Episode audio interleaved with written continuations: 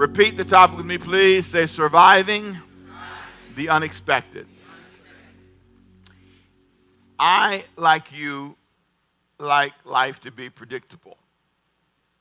When you go on a job, you get your paycheck, you don't want to be surprised unless it's more money. More money is always a good thing, but less money is not. If you're like me, when you get to your car and you crank it up, you expect it to go vroom. You've had those moments when you get in your car and the unexpected happens. It won't crank. All of us like to feel that our dreams, our ambitions, our goals in life are predictably going to go in the right direction. We like that.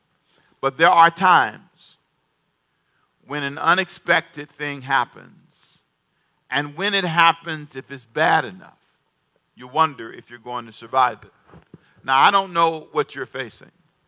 I don't know what you're going through. I don't know what it is that you are dealing with in your life, but I believe that somebody needed this sermon to be changed today to this topic. Somebody has a situation that has come up in your life that you cannot quite explain, and you are trying your best to wrap your arms around it. So the big question today is, are you right now in survival mode dealing with something that's unexpected? Are you just holding on, trying to stay calm, trying to stay focused, but this is a bad moment for you? I thought it would be great to find somebody in the Bible who had an unexpected moment. And there's no place but 1 Kings chapter 17, verse 17 through 24 that describes a moment when a man named Elijah is being hosted by a woman who is a widow, who has gone through a horrendous series of circumstances already. You know, when you've had trouble in your life already, you just think, I've already paid my dues. Anybody know about that feeling? You've had enough challenge. You've had enough difficulty. You feel like, okay, it's time for me to be blessed now. But in this story, after all they've gone through, and you can read it on your own, it's an amazing story, that they find themselves back at the door of challenge again. And this time is horrific. This is not just the fear of being broke financially. This is not the fear of not having any food. This is a loss that's hard to describe. The threat of death or the reality of losing somebody is a tremendously challenging moment. It's really hard to get over. And people tell you to get over it. They give you little words and say things to you. And sometimes you're polite and listen and say, but it still doesn't remove all the pain. And so when you have an unexpected challenge like that comes into your life, the question is, how do you survive it? And so in 1 Kings chapter 17, verse 17, there's an unexpected sickness. I want you to listen to what the Bible says. It happened after these things that the son of the woman who owned the house became sick. And his sickness was so serious that there was no breath left in him. So she, the mother of this young boy, came to Elijah. Now, please understand the stage, set the stage here. Elijah is a house guest. Elijah has already prayed them through a financial crisis. He's already prayed them through a hard time. When he met them, they were in crisis. And so now Elijah is resting because the trouble is over, but now she has another crisis. She comes to the door and she brings in her arms her dead son. And she said in verse 18 to Elijah, "What have I done?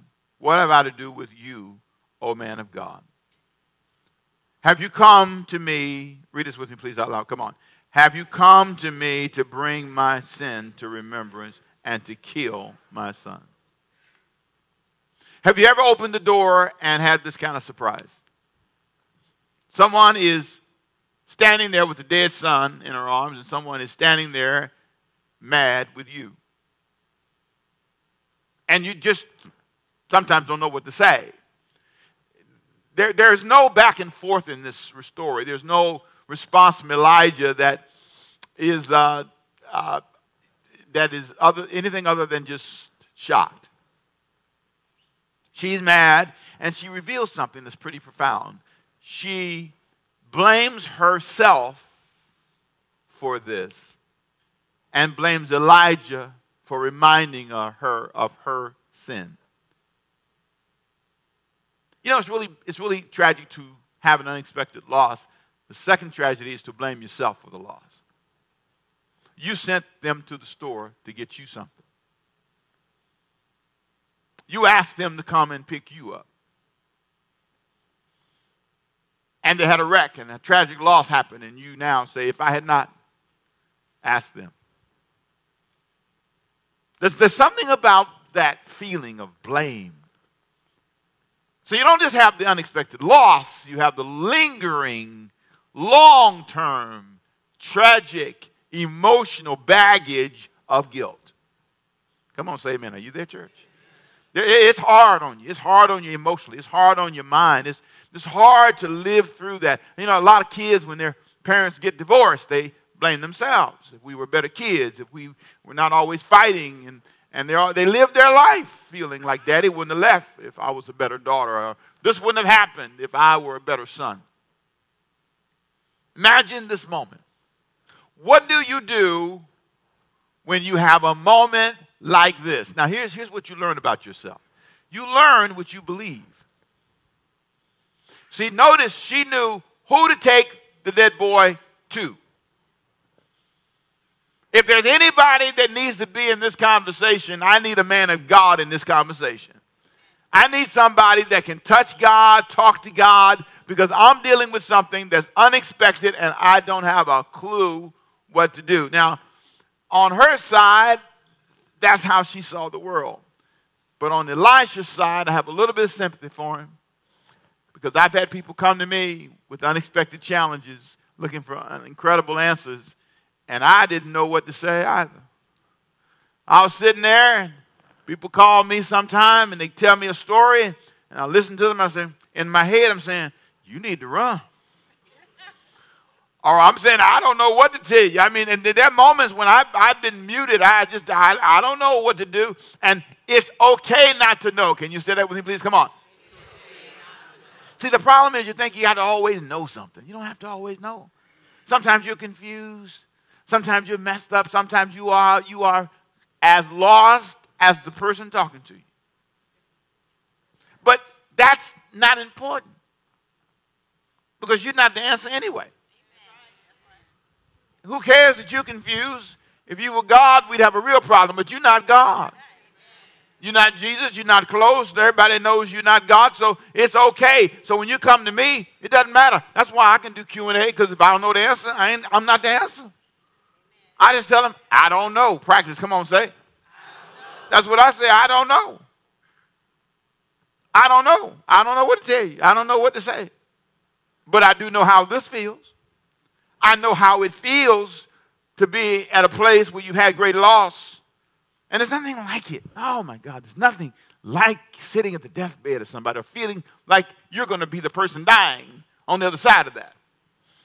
I've watched a lot of people go through this, and I've had the experience of watching my mother pass, and I'm telling you, it's just, woo, man, unexpected. Sitting there going through all that, the emotion. I can feel for this woman.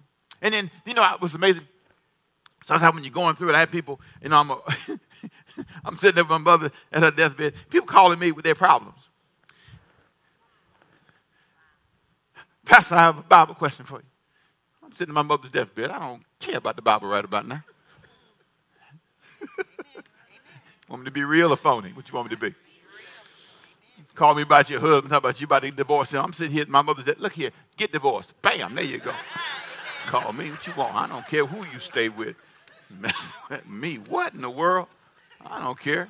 I am totally uninterested in your issues right about now. You know, when you this is a bad moment. You know, when you're in those places, you're trying to figure out how to maneuver through it. You're trying to swim through it. You're trying to make it. You know what I'm saying?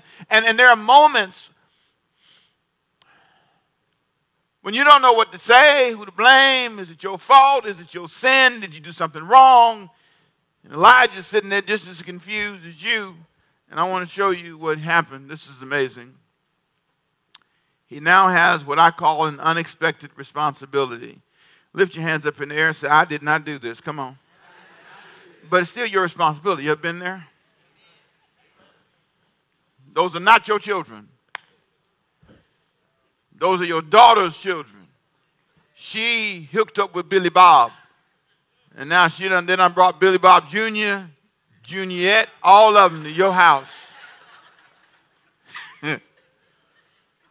And he got the nerve to say, them is my children. Where your money? Put some money on the table, Billy Bob. So all this is now your responsibility. You know, people don't take care of themselves, and you tell them to go to the doctor. You tell them to check themselves, and then they don't do right. And then they get all sick up, and now they're laying up in your house, and you're taking care of them. And it's your issue now. It's your responsibility. Elijah did not feel this was his responsibility, but it became his responsibility. And sometimes that's the way it is. This is your moment. You didn't create that debt, but now you got to pay it. That'll make you mad. You sent that kid to school that didn't even finish, and you got a student loan. Lord have mercy, Jesus. And they're living with you, too. You paying the student loan, they're living with you, and then they got an attitude. You know, you really. Jesus, help me, God. And I hope you're in here with your attitude self. I hope you're in here. I hope you're listening to this message, wherever it is, on demand, alive, wherever it is. You need to repent before the living God. That messed up your life, living with somebody, they still helping you, and you got an attitude. You ought to get up every morning and fix them breakfast in bed. Yes, you ought to do it. I ain't trying to throw no shade on you, but if you wouldn't have had all them babies and that, now come on, I like no. Wait, everybody make a mistake. Okay, one, two. How many mistakes you making? Talk to me. Let's get real for a minute. Let's be honest. I'm not trying to say that you shouldn't be loved. I'm saying you have caused somebody else to take responsibility, and you got to understand what this side feels like. I'm not saying somebody shouldn't help you. I'm simply saying understand how it feels to have somebody walk up to your door and say, this is now your responsibility to drive me to work when you wrecked your own car and didn't keep it up. How in the world is that my job?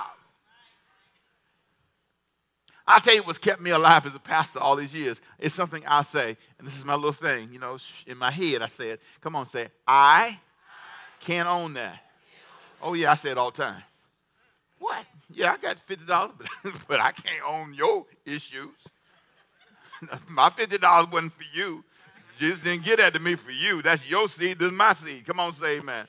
Even though I'm generous, I help a lot of people, but I'm just simply saying, there's a moment when you are forced, and this is one of those moments. This is the moment where Elijah is dealing with something, and so I love his response. He takes the little boy, puts him in his arms, skip down to verse 21, and then he just kind of basically, I love this part of the Bible, because what he does, verse 19. He said to her, verse 19. Give me your son. So he took him out of her arms and carried him to the upper room where he was staying. And he laid him on his bed.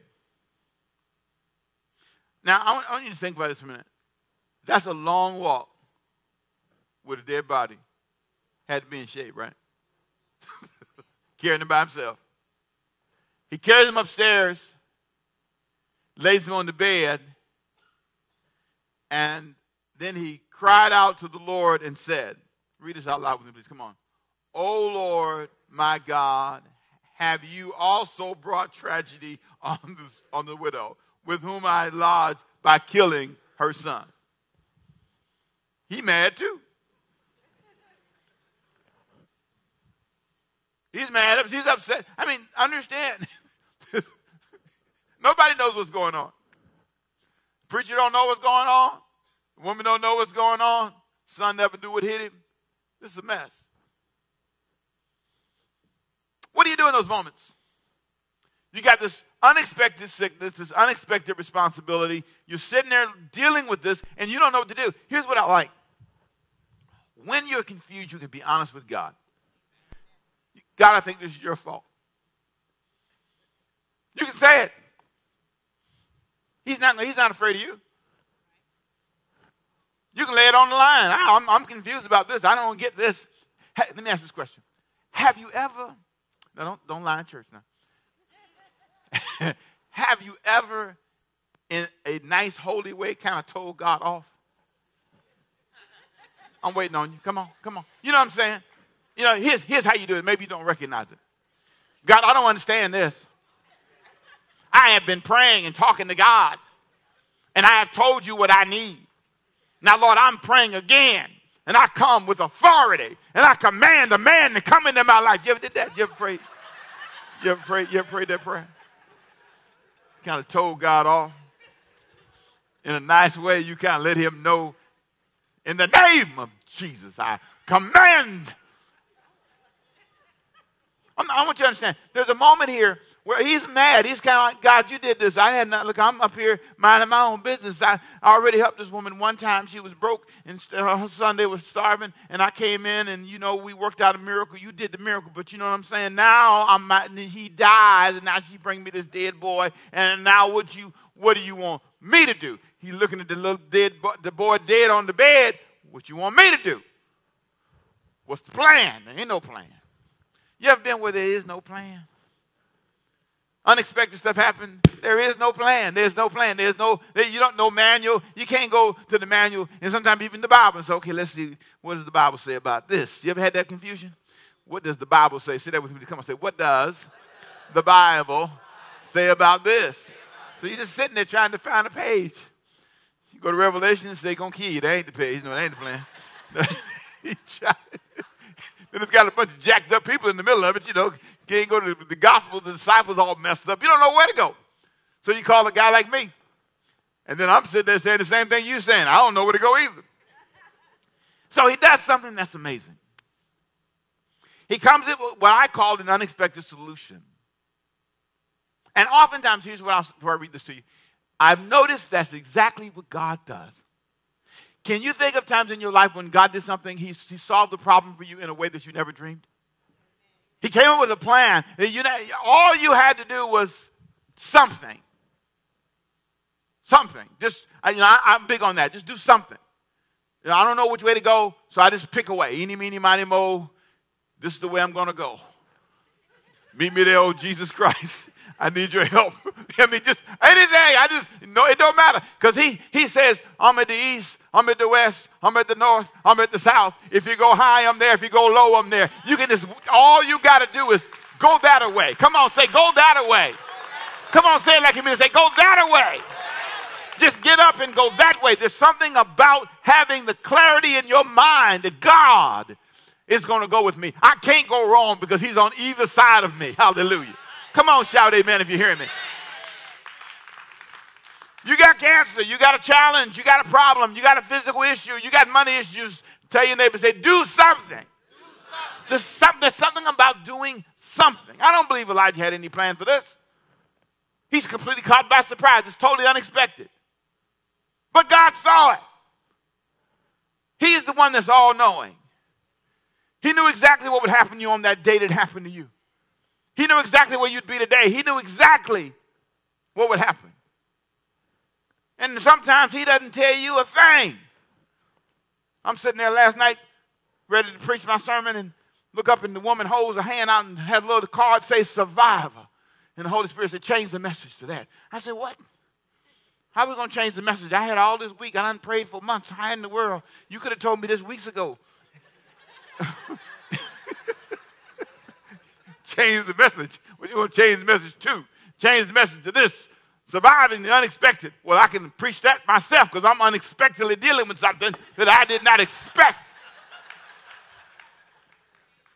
In my mind, I'm trying to now think, what Bible verse am I going to use? And my mind is clicking, and I'm trying not to let people think I'm texting. No, I'm looking at my Bible verse. I'm trying to find a verse. I got 3 minutes before I get up. You could have told me before that. But sometimes God can't tell you because you can't listen. Your ears aren't on yet. You got to be surprised. So here's what he did. He came up in verse 21, this incredible idea. 1 Kings 17, 21. Watch what he did. The Bible said, he stretched himself on the child. Oh, that's brilliant. Just jump on him. I don't know where this is in a manual somewhere. Just jump on him and stretch out. So he jumped on him and I just believe he done this. And he cried out to the Lord. So you got to understand that he's jumping and crying and praying that his soul would come back. Jumps on him one time. Come back, oh, Lord, his soul, let it come back. And nothing happened. You get up, you feel crazy. You ever did something that didn't work?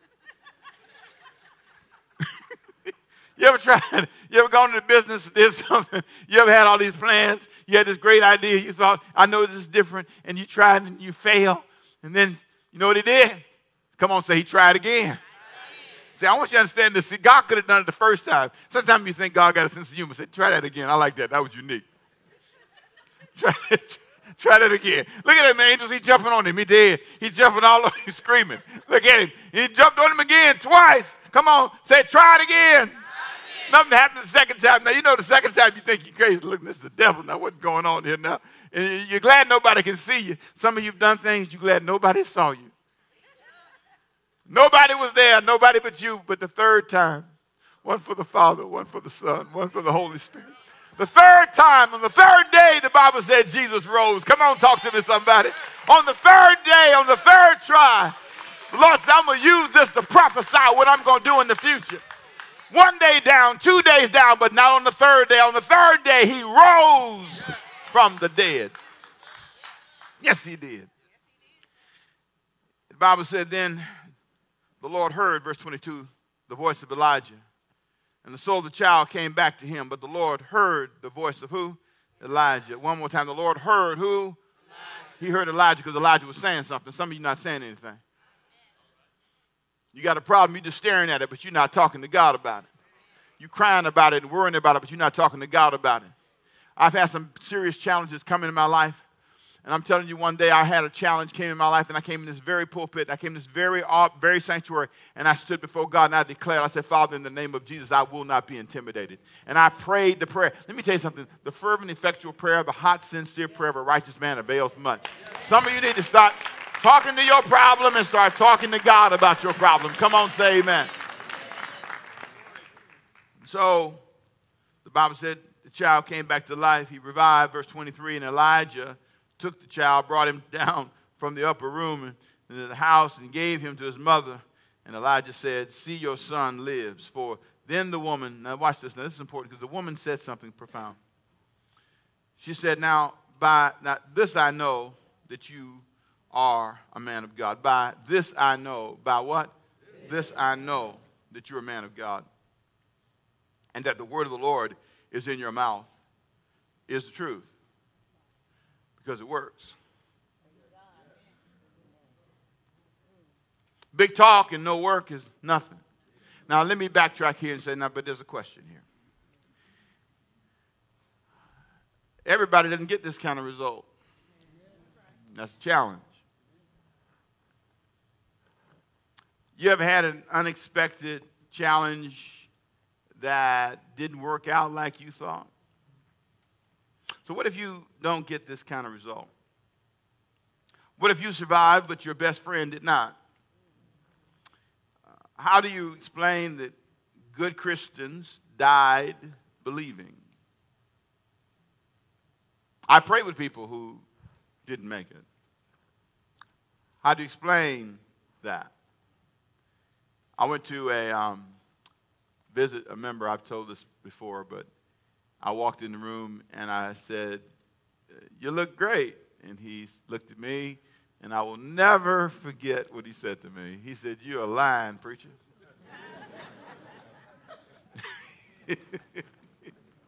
He laughed and said, you're lying. He said, I'm dying. Yes, he did. And I said, yeah, you are dying.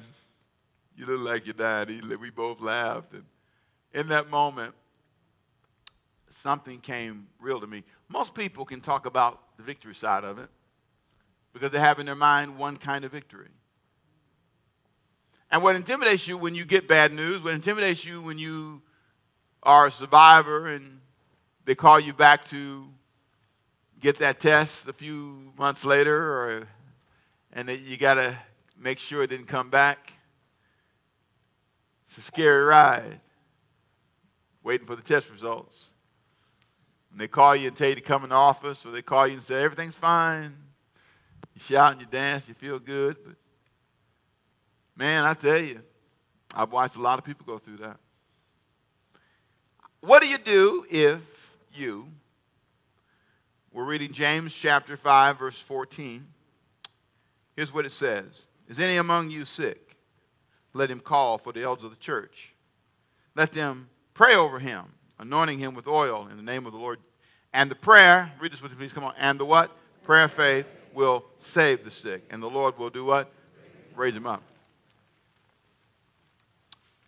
What if that didn't happen for you? Your mama, my mother. See, this is where we run as preachers. This, you know, we tend to get into a little place and we don't want to answer the other question. Because we don't theologically know how to balance things. We feel like it's got to be one way, and if it's not that way, then something's wrong. I believe that God allows us to have dichotomies. He allows us to have issues. He allows us to have things that confuse us. He allows us to be unsure. And he doesn't answer us. Here's what Paul said, though. Paul said in 2 Corinthians chapter 5, something that might help us if we listen.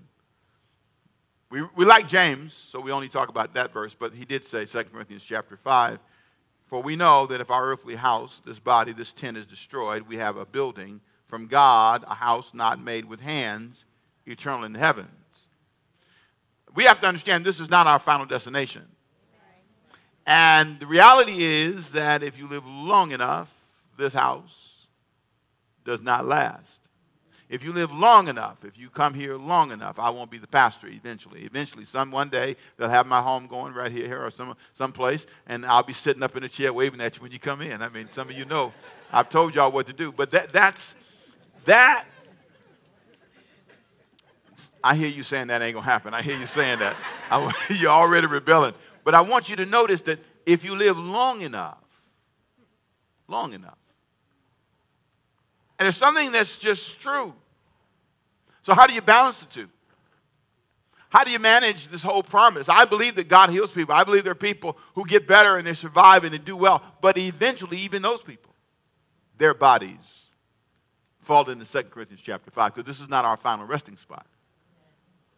I believe 1 Peter chapter 2, by whose stripes we're healed, who bore our sins in his own body in the tree, that we, having died to sin, 1 Peter 2:21, might live for righteousness, for by whose stripes you were healed. I believe that the healings that do happen because of his sacrifice for us. But understand, that's not the final promise. And I find one final verse, and I want to share with you that I think is amazing.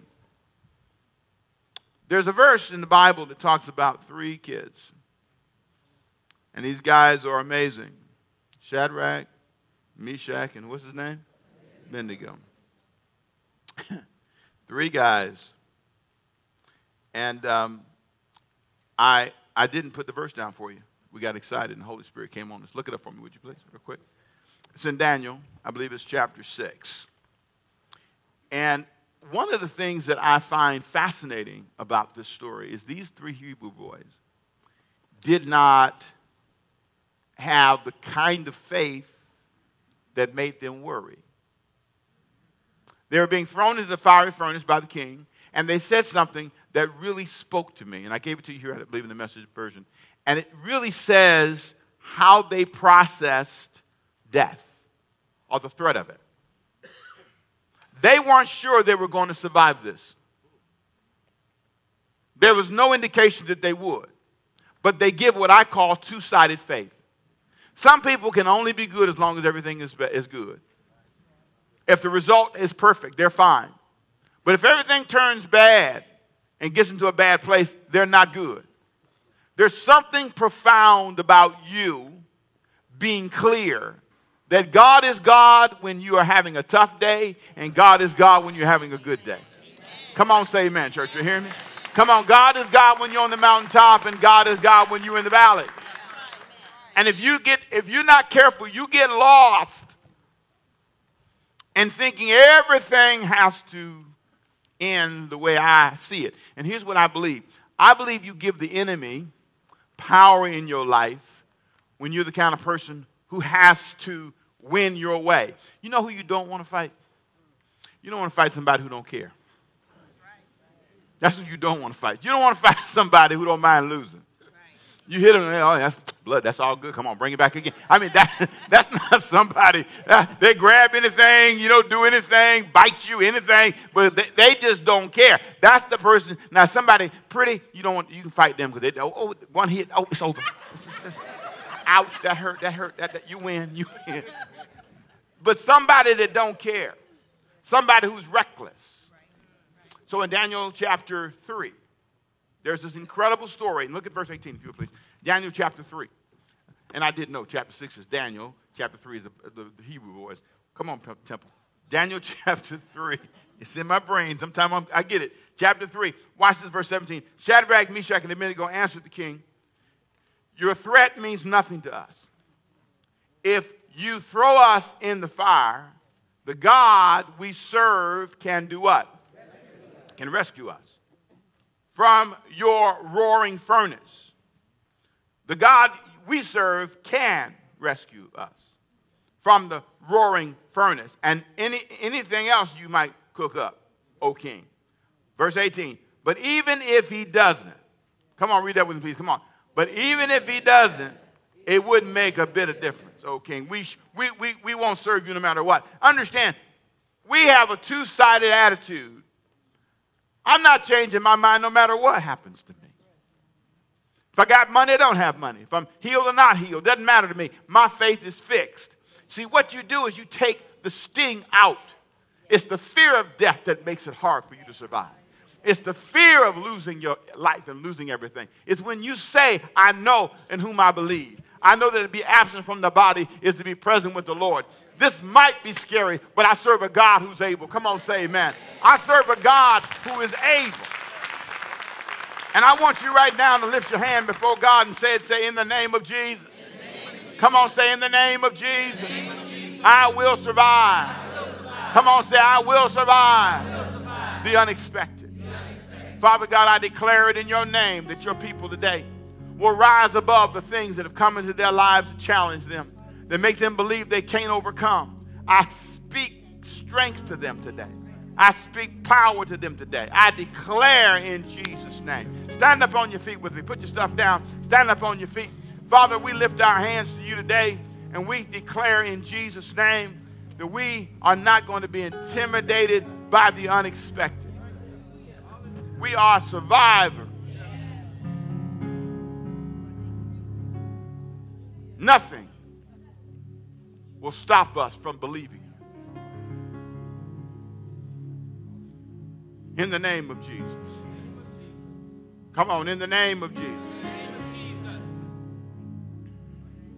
Hallelujah. Glory to God. Hallelujah.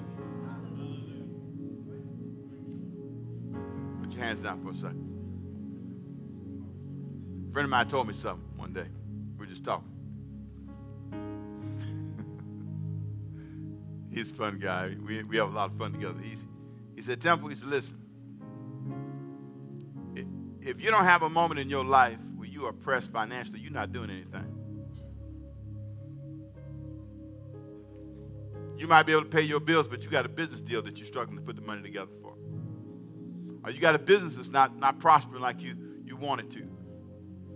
You made an investment that didn't get the return you wanted. He said, you can't be afraid when it gets to be challenging because that's a sign you're doing something. Bishop Dale Bronner told me that. We were just chatting one day.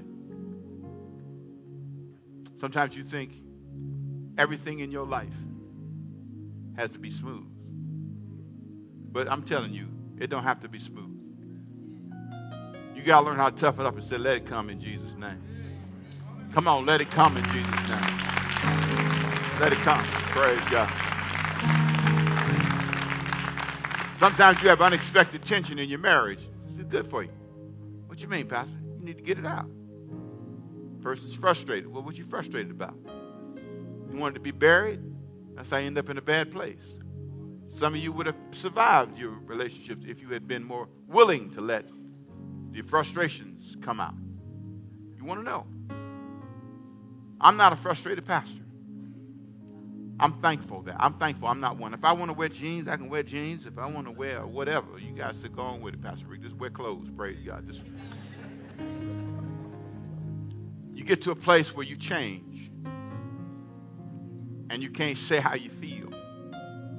And if you're in a relationship with a group or a family, or a bit, and you can be honest, you can deal with those unexpected changes in your life, those unexpected feelings. And there's something about allowing God to manage those moments. So if you're dealing with something unexpected, I'm going to take a minute. I got 5 minutes.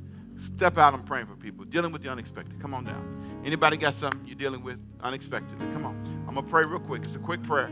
Step on out for a second. I'm praying. If you're watching from home, I want you to just know God's going to touch you with this prayer. I believe there's something powerful that happens when people pray. When they take a moment to say, you know, yeah, I am managing something. You know, you don't have to explain to anybody. Stop worrying about people. Just tell them, excuse me. That's it. It's unexpected that you're going to move, but who cares? This is about you, not about them. You worry too much about what people think, too much about what people say. You're dwelling on stuff. I'm surprised. I said this the other week. I said, you know, I've been surprised that every now and then a bucket of insecurity gets poured on me. All of a sudden, I just feel insecure. I feel like I'm losing it or something. You know, if you speak as much as I do, if you have a bad sermon or don't feel too good about it, and the devil says, yeah, you lost it. That's it. That's your last good one. That's it. You know, you're in trouble. And when you get up, if you're not careful, you're not confident. And so you have to learn how to say, Father, in Jesus' name, I will not allow this to dominate me. It came on me a few weeks ago. This came out of nowhere. Just part of the reason I was speaking in front of thousands of people. And so, and I walked in the room. It was, something hit me. Oh, Jesus. I don't know. I've done this many times before, but every now and then it just hits you. Oh, boy. All right. Watch out. Watch out. But come on. God is able. Come on, huh? God is able. God is able. God is able. God is able. God is able. God is able. Hallelujah. Come on. God is able. God is able. Come on. God is able. Come on. God is able. Come on, people. Come on. Worship him today. God is able. God is able. God is able. God is able. Yes, he is. Father, we declare in Jesus' name that the unexpected will not dominate us. We declare in Jesus' name that we will rise above whatever is happening in our lives, and we trust our God to guide us through it. And so, Father, with our hands lifted, come on, hands lifted, we speak the word of God to the challenge, and we speak to the insecurity. We bind it in Jesus' name, and we declare, I will not allow this to dominate me. I will not allow this to control my life. I will be like the Hebrew boys. Our God can deliver us. But if he does not, he's still God. He's still God no matter what happens in my life. I trust him with my future. And I give you all the praise. And I give you all the glory. And I give you all the honor. In Jesus' name. Amen. Come on, give God a big praise. Come on, give God a big praise. Hallelujah. You're going back to your seats. God is good. God is good. Man, are you glad you came today? Come on, are you glad we changed the message? Come on, praise God. Father, we pray for everyone here today and everyone that's watching from home. If there's someone here that say, Pastor, I need Jesus in my life.